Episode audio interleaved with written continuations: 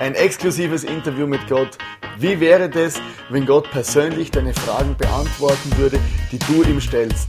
In der Serie QA mit Gott wollen wir die brandheißesten und meistgestelltesten Fragen aufgreifen und sie so gut es geht beantworten.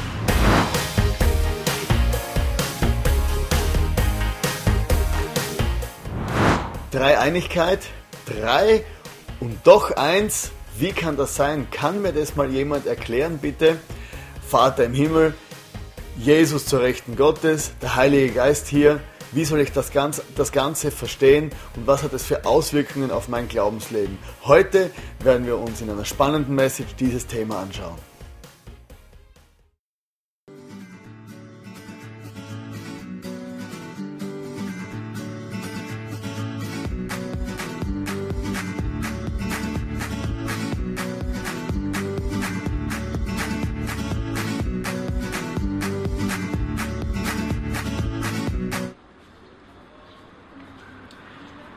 Totschlagfrage.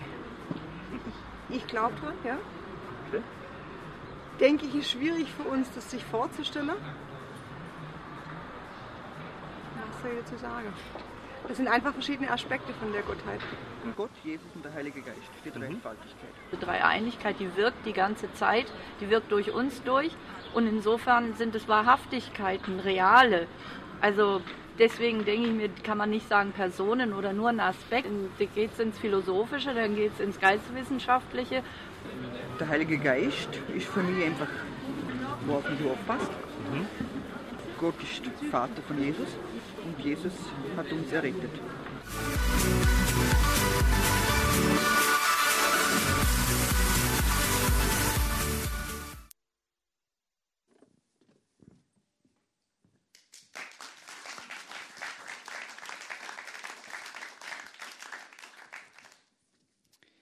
Heute wird es definitiv spannend. Was ist die Dreieinigkeit? Ähm, ja, vielleicht kannst du dich an eine Situation erinnern, wo du schon mal mit jemandem diskutiert hast. Ich habe einige Situationen so bildlich vor mir. Die meisten Situationen und Gespräche, Diskussionen haben stattgefunden ähm, relativ spät abends. Manchmal schon bei mir mit einem Bier, bei meinem Gegenüber kann ich es nicht einschätzen. Er ist sehr gesprächig geworden. Auf jeden Fall ähm, weiß ich, dass man sehr gerne über bestimmte Dinge diskutiert. Und wisst ihr, was heute mein Vorteil ist? Es findet keine Diskussion statt, weil ich rede und ihr hört zu. Ich glaube, es gibt ganz viele Aspekte, wenn es ums Thema Dreieinigkeit geht. Es gibt ganz viele Dinge, wo, wo ganz schwierig sind zu verstehen, wo wir gar nicht fassen können, wo ja, wo, wo ich mal auch sagen würde, es geht über unseren Verstand hinaus. Und ähm, ja, ich habe euch einfach mal hier so ein paar Erklärungsversuche mitgebracht. Und ich kann euch eine Sache sagen, und das ist ganz einfach. Jeder, der sich in den letzten 2000 Jahren bei der Dreieinigkeit zu weit aus dem Fenster gelehnt hat und gesagt hat, er weiß, was richtig ist, ist als Irrlehrer in die Geschichte eingegangen. Und ähm, wir Menschen oder vor allem wir so in unserer westlichen Welt, wir wollen ja immer, wir sind sehr logisch unterwegs, wir wollen alles ganz pragmatisch und es muss alles am Schluss komplett aufgehen, oder? Und ich kann dir gleich sagen, ich kann dir das so nicht erklären. Und es wird mich sehr stark wundern, wenn du jemand findest, der es kann. Und ich würde sehr stark hinterfragen, ob er recht hat. Denn das werde ich nicht machen aus einem Grund, weil ich will nicht als Irrlehrer in die Geschichte vom ICF eingehen. Aber ich kann euch ein paar Sachen hier aufzeigen, wo es um Dreieinigkeit geht. Und zwar ist es eigentlich ganz spannend, wenn wir eine Bibel ganz vorne aufschlagen. Der erste Bibelvers, wo wir, wo uns begegnet, steckt schon Dreieinigkeit drinne. Gott stellt sich schon vor als dreieiniger Gott. Was bedeutet das eigentlich? Kommen wir später drauf. Und zwar 1. Mose 1. Entschuldigung. Ich habe so Wasser getrunken mit den Kohlen, Kohlensäure ist nicht so, ist nicht so, nicht so optimal. 1. Mose 1. Am Anfang schuf Gott den Himmel und die Erde. Gott, okay, also eine Person haben wir schon mal entdeckt. Die Erde aber war wüst und öde, finster war es über den Wassern und der Geist Gottes schwebte über der Wasserfläche. Zwei. Da sprach Gott, es soll Licht entstehen und es entstand Licht. Okay, wo ist die dritte Person? Ähm, eigentlich ist es ganz einfach und trotzdem ist es nicht so einfach. Im Kontext der Bibel, also wenn man alles durchschaut, so in der Bibel, oder, dann finden wir nochmal so einen Anfang wie in 1. Mose, in Johannes 1, Vers 1, da steht, am Anfang war das Wort. Und das Wort war bei Gott und das Wort war Gott. Hä?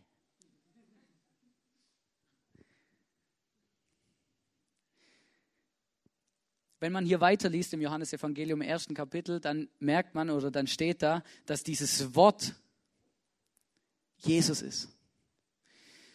Da wird, also quasi, da wird Jesus mit diesem Wort in Johannes 1, Vers 1 gleichgesetzt. Das bedeutet, wenn Gott spricht, dann ist es Jesus.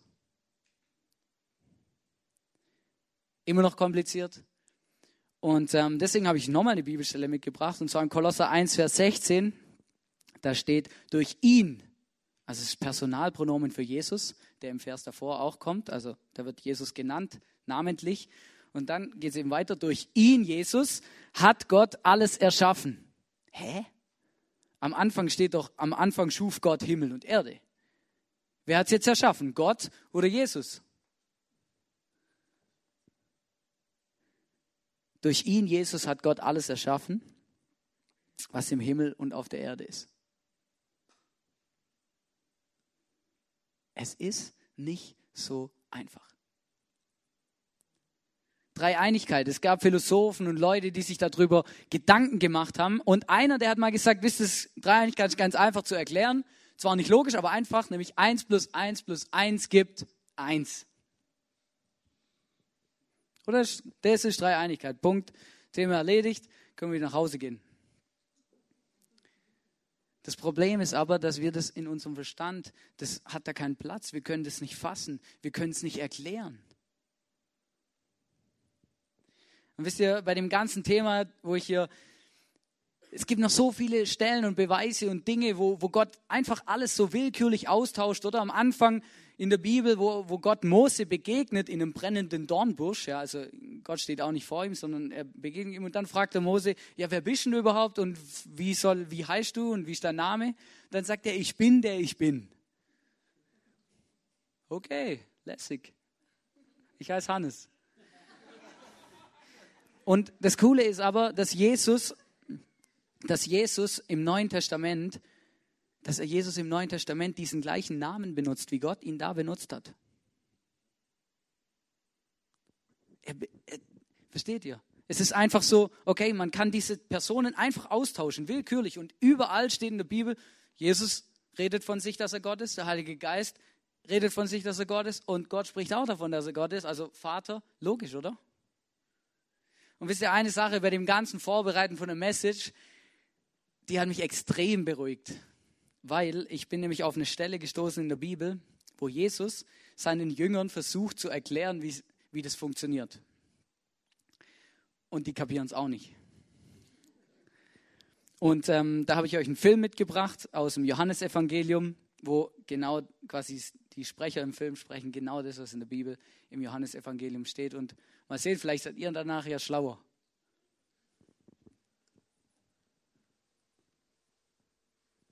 Im Haus meines Vaters gibt es viele Wohnungen. Und ich gehe jetzt einen Platz für euch zu bereiten. Ich würde es euch nicht sagen, wenn dem nicht so wäre.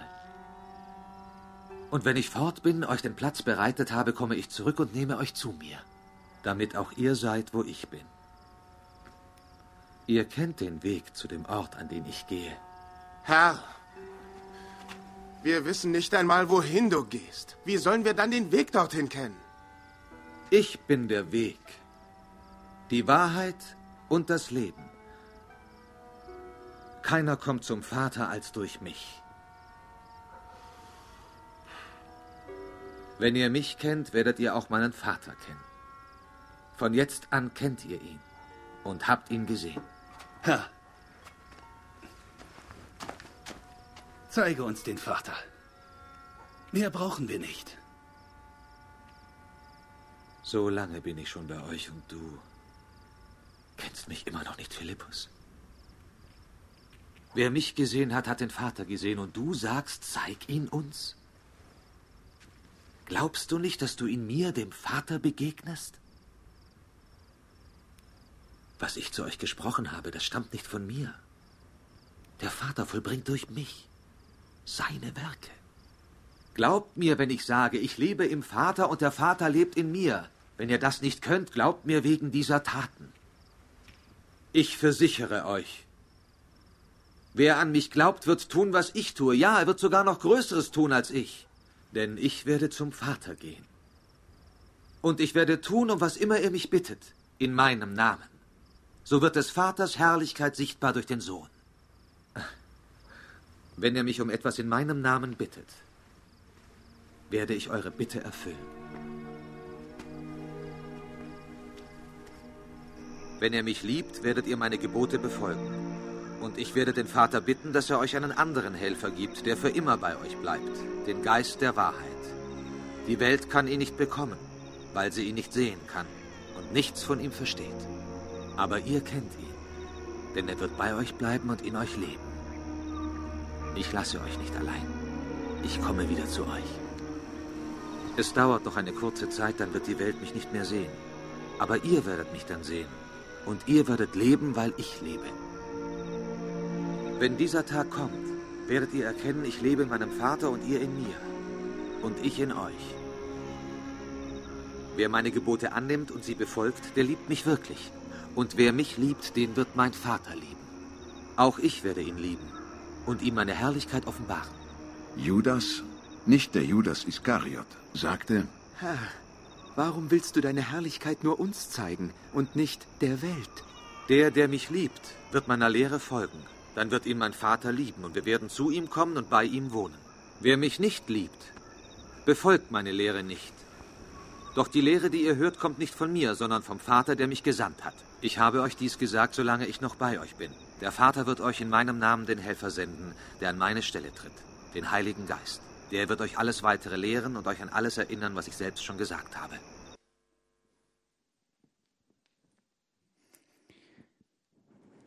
Alles klar, oder? Wer mich gesehen hat, hat den Vater gesehen, sagt Jesus. Glaubst du nicht, dass ich im Vater bin und der Vater in mir ist? Hä? Jesus sagt sogar, wir sind auch noch in ihm. Und er sagt, wenn der Heilige Geist dann in uns wohnt, dann wohnt Jesus und Gott auch in uns. Und der Vater wird euch an meiner Stelle einen anderen Helfer geben, der für immer bei euch sein wird. Er wird euch den Geist der Wahrheit geben. Und ihr merkt, die Jünger sitzen so um Jesus rum, oder? Und überlegen sich, ah, ja, ja, äh, nein. Und ich glaube, dass wir das nicht und nie ganz erfassen werden. Aber woher kommt eigentlich der Begriff Dreieinigkeit? Das ist ja was, wo ich mich auch schon oft gefragt habe und wo auch viele Leute schon mich gefragt haben, hey Hannes, die, die, die Kirche und die, von, von, die reden immer alle von Dreieinigkeit. Also wenn ich Bibel aufschlage, habe ich noch nirgends das Wort Dreieinigkeit gefunden. Das steht da gar nicht drin. Das kann ich dir ganz einfach sagen, ja, weil das, ist, das hat ein Mensch erfunden. Natürlich steht das in der Bibel. Und zwar war das ein Kirchenvater oder ein Theologe aus dem zweiten und dritten Jahrhundert, der hieß Tertullian. Und ähm, der hat gesagt, der hat gesagt, das, was ich in der Bibel sehe und lese, also er hat auch diese Stellen gelesen und auch im Johannesevangelium das. Und er hat versucht, das, was er da gesehen hat, in, in einen Begriff zu fassen. Ja? Und dann hat er gesagt, das ist eine Dreieinigkeit. Also Trinitas kommt von Dress, drei, und von Unitas, Einheit. Also drei Personen, Wesen in einem. Deswegen finden wir den Begriff nicht in der Bibel, weil der ist erst entstanden, als die Bibel schon geschrieben war. Es gab ein paar Erklärungsversuche und Ideen und Bilder, wie man versucht hat, Dreieinigkeit zu erklären. Und zwar hat sogar der Tertullian, der Mann hat ähm, auch ein Bild oder hat sich überlegt, wie er das ähm, erklären kann, was es bedeutet. Und zwar in Karthago. Siehst du, Christ, der hat mir vorher gesagt, wo das ist, aber ich habe es wieder vergessen. Irgendwo in Nordafrika, genau. Und ähm, da in Karthago, da gab es Theater. Und in den Theatern, äh, da gab es Schauspieler. Und ich weiß nicht, ob die einfach zu wenig Schauspieler hatten oder ob da zu wenig Leute Lust hatten auf Theater. Auf jeden Fall war das so, die haben ähm, Theaterstücke gemacht und dann je nach Person, wo sie gespielt haben und Person, die sie angenommen haben, sie ihre Masken gewechselt. Und der Tertullian hat gesagt, ungefähr so müsst ihr euch das vorstellen mit der Dreieinigkeit. Ja? Das ist eine Person und dann manchmal so und manchmal so. Das Problem aber bei Gott ist, und da hinken eigentlich alle Bilder, Gott kann gleichzeitig in allen drei Personen auftauchen. Zum Beispiel an der Taufe von Jesus. Da hat Jesus stand unten im Wasser und wurde getauft. Gott hat gesprochen und der Heilige Geist kam wie eine Taube vom Himmel. Alle drei Personen gleichzeitig. Das ist immer der Punkt, wo alle Bilder, fast alle Bilder hinken. Das zweite Bild, ähm, wo sehr verbreitet ist, wo viele Leute versuchen oder mit dem viele Leute versuchen, Dreieinigkeit zu erklären, ist das Bild von der Sonne. Der Vater ist die Sonne. Jesus ist die Strahlen oder sind die Jesus und Strahlen, das ist eigentlich eins als ein Jesus ist ein Sonnenstrahl und der Heilige Geist ist die Wärme, die man spürt. Das andere Bild ist, man vergleicht Dreieinigkeit oft mit Wasser. Ja? Eis ist der Vater, wenn Wasser flüssig ist, dann ist Jesus und wenn es dampft, dann ist der Heilige Geist. Aber wie gesagt, Wasser tritt normalerweise nicht gleichzeitig als Eis, Wasser und Dampf auf. Mittlerweile kann man ähm, chemisch nachhelfen, aber das ist, dass das gleichzeitig vorkommt, ist eigentlich nicht, aber Gott macht es einfach. Gott kommt auch gleichzeitig vor, oder? Und wir haben da so unsere Probleme mit dem Ganzen. Wir wissen nicht so genau, wie wir das einordnen sollen und woher und wohin. Und das ist ganz arg schwierig, wirft viel Fragezeichen auf. Und eine Sache, die, die, die ungemein dazu beiträgt, ist, habt ihr gewusst, dass wir alle Griechen sind? Also nicht, weil wir alle pleite sind, sondern, sondern unser Denken, unsere Art, wie wir denken, wie wir Mathematik lernen, wie wir in der Schule unterrichtet werden. Ich mache, versuche euch ein kurzes Beispiel zu machen. Vielleicht ist es nicht so gut, aber ihr könnt euch selber beurteilen.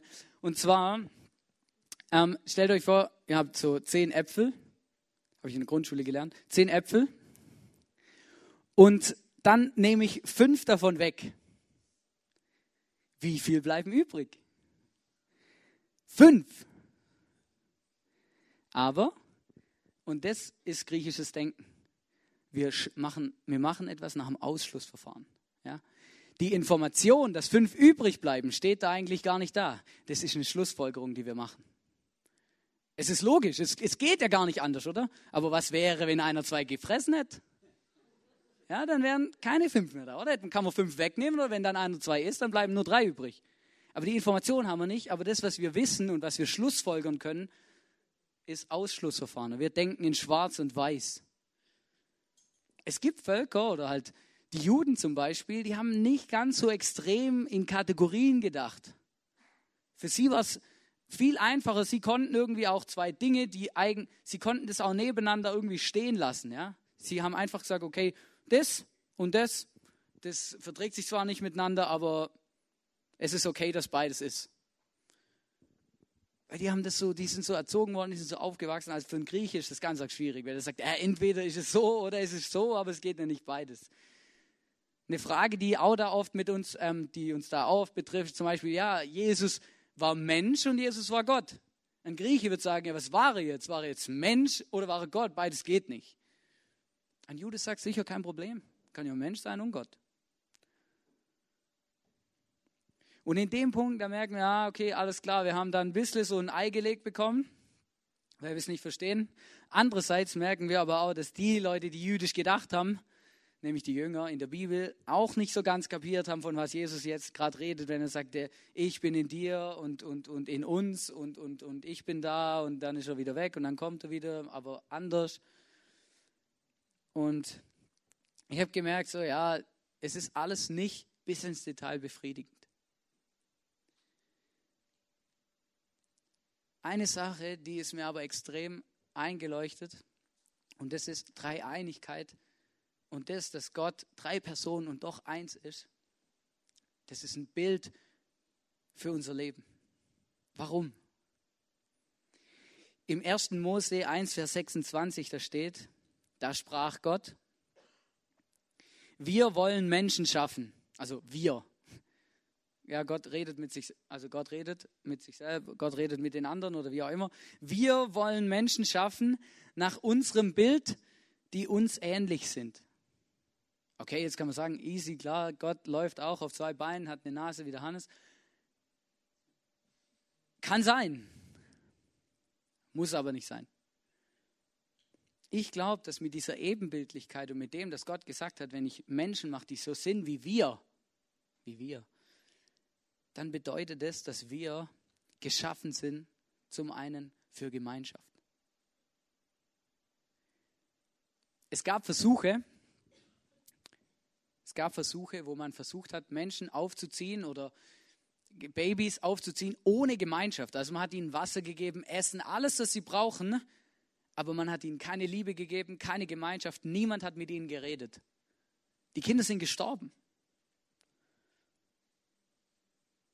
Es ist mittlerweile bewiesen, dass es eine der extremsten Foltermethoden ist, die es überhaupt nur gibt. Nicht einzelhaft, sondern isolationshaft. Bedeutet, Niemand redet mit dir. Du hast keinen Kontakt mehr zur Außenwelt. Die ersten fangen an, nach 48 Stunden alles auszupacken, was, was man von ihnen wissen will. Weil es, so, weil es so was Unerträgliches ist für den Menschen, weil er nicht so geschaffen ist. Weil er nach dem Ebenbild Gottes geschaffen ist, nach dem Wesen Gottes. Und das bedeutet, wir sind geschaffen für Gemeinschaft. In unserer Gesellschaft ist das Thema Gemeinschaft verschwindet immer mehr. Ja, man kann Gemeinschaft haben im Internet ohne Probleme, kann da miteinander reden und so. Man kann da auch mehr und offener miteinander reden, wie vielleicht, wenn die Person vor einem sitzt. Und ähm, einfach, es gibt einen Erfinder eines Geräts, der hat das Thema Ich, und es geht nur um mich, extrem auf den Punkt gebracht. Und das ist der Erfinder vom iPod, iPhone, iPad, irgendwas, ja. Ich sage nicht, dass die Geräte schlecht sind, aber ich sage, dass der Name extrem krass ist, weil der Name sagt, das Gerät ist einfach für mich. Ich kann da drauf machen, was ich will und runterlöschen, was ich will. Es ist wurscht, egal. Es ist einfach ich, ich, ich, ich, ich. Es geht nur um mich. Es geht nur um mich. Und manchmal habe ich das Gefühl, bei uns in unserer Gesellschaft oder auch einfach bei uns in der Church, egal wo, in der Familie, hey, das Ich steht ganz weit vorne. Das Thema Gemeinschaft wird immer mehr in den, in den Hintergrund gerückt und das Ich steht ganz weit vorne. Ich habe euch da noch ein anderes Bild gemacht. I Christian oder ich bin Christ bedeutet, äh, ähm, es muss alles sein, wie ich will. Es, muss, es ist für mich oder wenn ich in die Kirche gehe, das muss für mich stimmen, es muss für mich passen oder natürlich, es muss immer alles für mich, ich, ich, ich.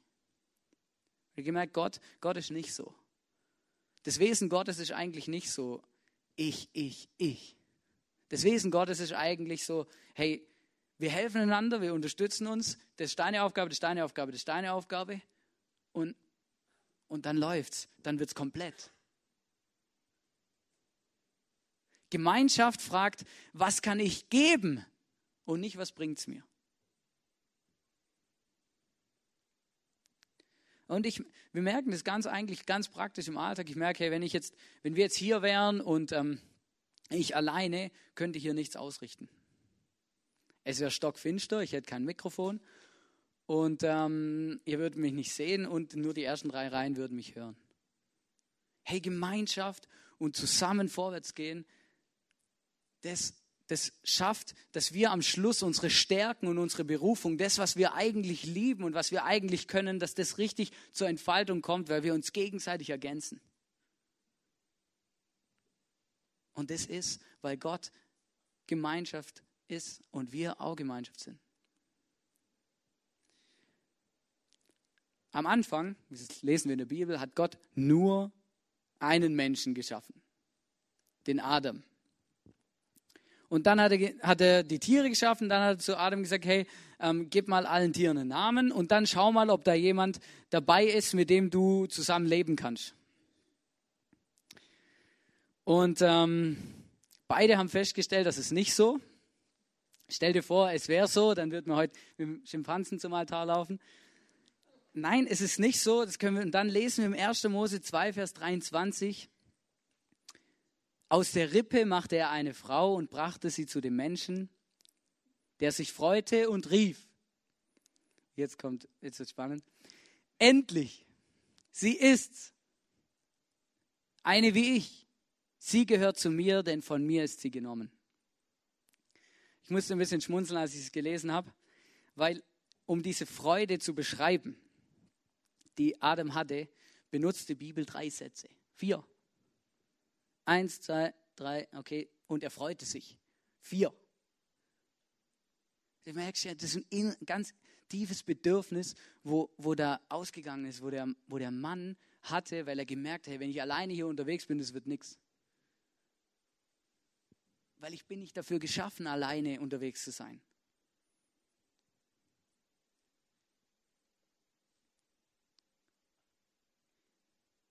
Und ich merke das auch, wie wichtig das ist. Manchmal.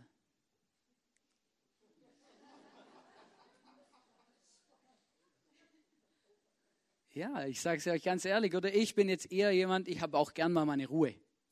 Ja. Ich bin nicht so, ich muss nicht die ganze Zeit immer mit Leuten und so, aber ich merke, irgendwann kommt der Punkt, wo, wo es mir mega wichtig ist, dann werde ich auf einmal extrem sentimental und, und, und schreibe meinen Leuten, äh, meinen Freunden und, und unter Jungs kommt es manchmal ein bisschen schräg, aber ich weiß nicht, ich habe meinen Freunden in Deutschland, ähm, letztes Jahr zu Weihnachten habe ich eine Karte geschrieben. Und, und, und ich weiß noch, der eine hat mich dann darauf angesprochen und gesagt, Hannes, du hast mir eine Karte geschrieben. Ist alles klar bei dir? Und ich habe gesagt, ja, aber wisst ihr, ich, ich vermisse euch so Männerabende und Gemeinschaft, das hat mir einfach, in dem Moment habe ich einfach gemerkt, es hat mir gefehlt und ich habe das in dem, durch das, dass ich Karte geschrieben habe, ich das zum Ausdruck gebracht. Hey, hey, ihr seid mir wichtig.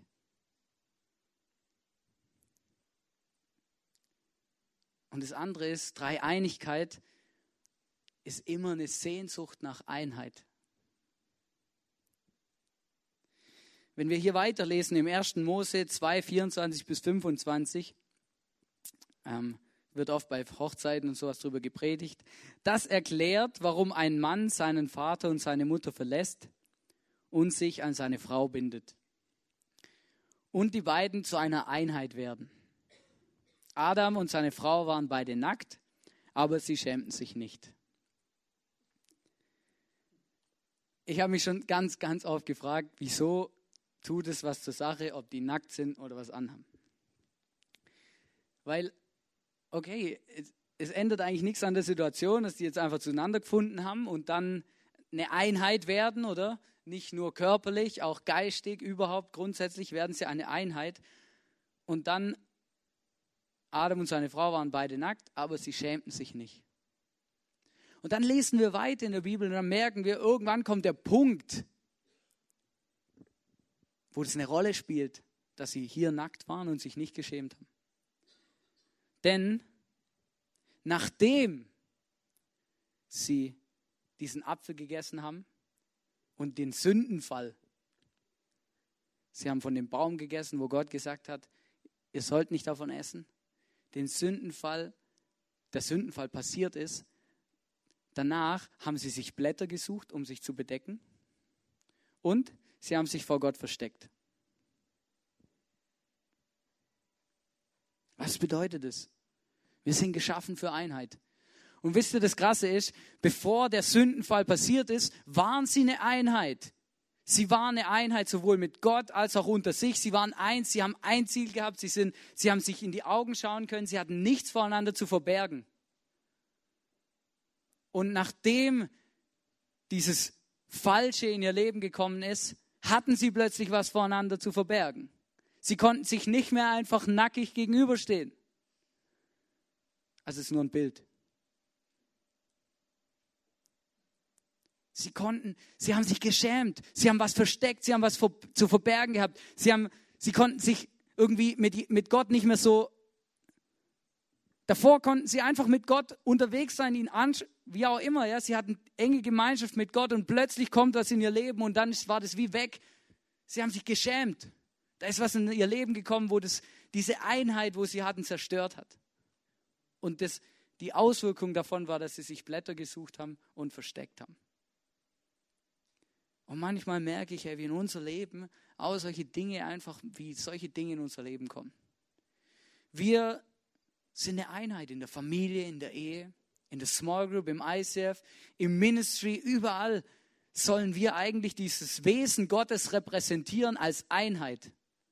Und manchmal kommen da Dinge rein, die da nicht reingehören. Verletzungen, schlechtes Reden, Fehler. Wir machen Fehler. Vielleicht mal zu jemand ein, ein Wort gesagt, wo er falsch aufgefasst hat. Hey, du lass es, du kannst es nicht. Der andere läuft weg und denkt, oh, scheiße, ich bin so ein Versager. Sicher, ich kann es echt nicht. Und dann hat was die Einheit zerstört. Der, der wegläuft, kann dem, der das zu ihm gesagt hat, nicht mehr einfach so in, in die Augen schauen und einfach so sagen, guck mal, hier bin ich, sondern der hat, da ist eine Verletzung passiert, da ist etwas passiert, was kaputt gegangen ist. Und derjenige fängt sich dann an zu verstecken.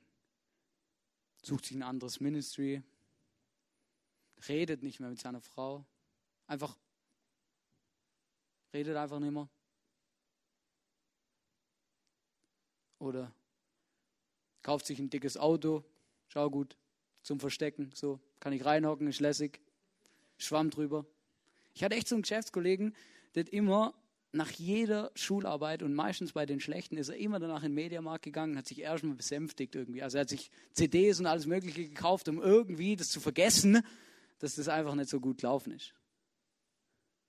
Hey, manchmal gibt es so Dinge in unserem Leben, hey, wir, wir machen einfach irgendwas, um irgendwas zu verstecken, ja, weil wir uns eigentlich schämen, weil jetzt eigentlich irgendwas nicht mehr stimmt in unseren Beziehungen.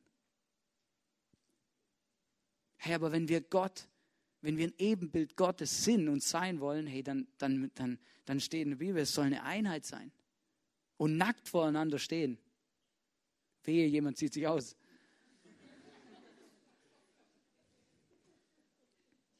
Ohne dass ich mich schämen muss. Einfach dem anderen in die Augen schauen können und sagen, hey, ich liebe dich oder ich habe dich gern und es passt. Hey, und ich, ich wünsche mir das wirklich hier einfach für, für jede Familie und für, jed, für jede Small Group und im ISF einfach, dass es genau das ist, dass wir diesen Gott, wir sind als Ebenbilder geschaffen, zur Gemeinschaft und zur Einheit, dass wir das repräsentieren. Dass wir das auch sind. Und wisst ihr, der Punkt ist, wir können uns anstrengen, so viel wir wollen. Weil wir werden es nicht schaffen, nie jemanden zu verletzen. Wir werden es nicht schaffen, nie verletzt zu werden. Wir werden es nicht schaffen, immer nackig rumzulaufen.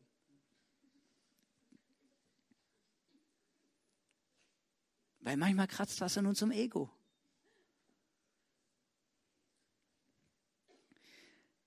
Aber eine Sache kann ich dir sagen, und das ist, das ist einfach das Beste. In Galater 5, Vers 1 steht, für die Freiheit hat Christus uns frei gemacht. Und das ist genau das, um was es geht. Hey, ich glaube, wenn Jesus nicht auf die Erde gekommen wäre und diesen Dreck von früher, wo Adam und Eva da in unser Leben reingebracht haben, wenn er den nicht weggemacht hätte am Kreuz, hey, dann würden wir heute noch anfangen, uns zu verstecken, uns irgendwelche Blätter zu suchen und wir wären nie in Einheit unterwegs. Wir können nicht eins werden. Aber wissen, das ist so geil und das ist so schön an Gott. Er hat sich einen Plan überlegt und Jesus ist gekommen und er hat gesagt, für die Freiheit hat Christus uns frei gemacht. Wir sollen frei sein. Wir sollen nackig rumlaufen. Bitte versteht mich nicht falsch. Wir sollen nichts zu, wir haben nichts zu verbergen. Und wenn irgendwas nicht passt, hey, dann, dann räum's aus dem Weg. Räum's weg. Jesus sagt, hey, come on, ich nimm's, ich, ich nimm's, gib's mir. Komm zu mir, ich nimm's. Und ich möchte dich echt einladen, hey, überleg, wo, wo Dinge in deinem Leben sind, wo, wo, wo du dich selber vielleicht anklagst dafür, wo du, wo du dich versteckst, wo du, wo du versuchst, irgendwie was abzudecken, dass niemand es sieht, weil du dich dafür schämst. Geh damit zu Jesus.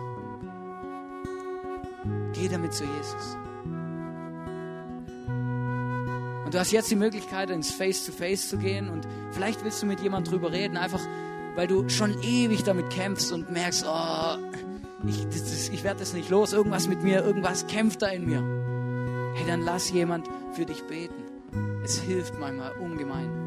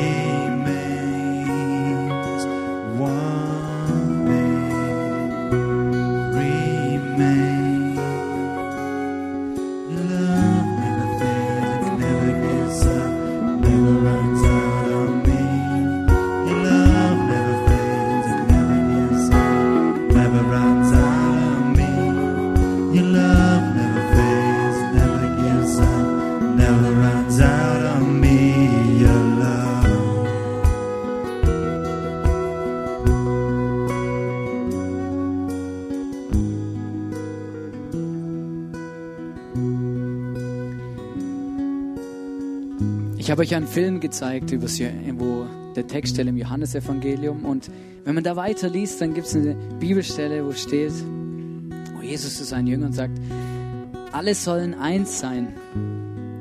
Wie du Vater in mir bist und ich in dir bin, sollen auch sie in uns eins sein, damit die Welt glaubt, dass du mich gesandt hast. Und wisst ihr, wenn du eins heute Abend mit hier heimnehmen kannst von der Message über Dreieinigkeit, dann ist es, hey, wenn wir zusammen Gemeinschaft und Einheit leben, dann widerspiegeln wir Gott. Und dann werden Leute an unserer Gemeinschaft, an unserer Einheit, an dem, was wir leben und wie wir miteinander umgehen, erkennen, wer und wie Gott ist. Und das wünsche ich mir. Für uns im Eise, für, für, für eigentlich für alle Menschen, dass wenn sie hier reinkommen, dass sie an dem, wie wir die Gemeinschaft und Einheit leben, dass sie dann Gott sehen, Gott erkennen. Und ich möchte jetzt nur beten. Gott, Jesus, Heiliger Geist, danke, dass, dass ihr da seid. Danke, dass es dich, Gott, gibt. Und du siehst, wir haben so viele Fragezeichen. Wir können es nicht fassen und nicht verstehen, wie ihr zusammenarbeitet oder wie das zusammenhängt. Aber Jesus, ich möchte beten, dass wir einfach wirklich diese Gemeinschaft und diese Einheit leben und erleben und dass wir das, was du bist, nämlich dieses Wesen von dir, dass wir dieses Ebenbild, was wir sind, dass wir dich repräsentieren, wie du bist. Gemeinschaft und Einheit. Und ich danke dir, Jesus, dass du da bist, dass du uns liebst und dass du uns kennst und dass wir dir nicht egal sind, Jesus. Dankeschön. Amen.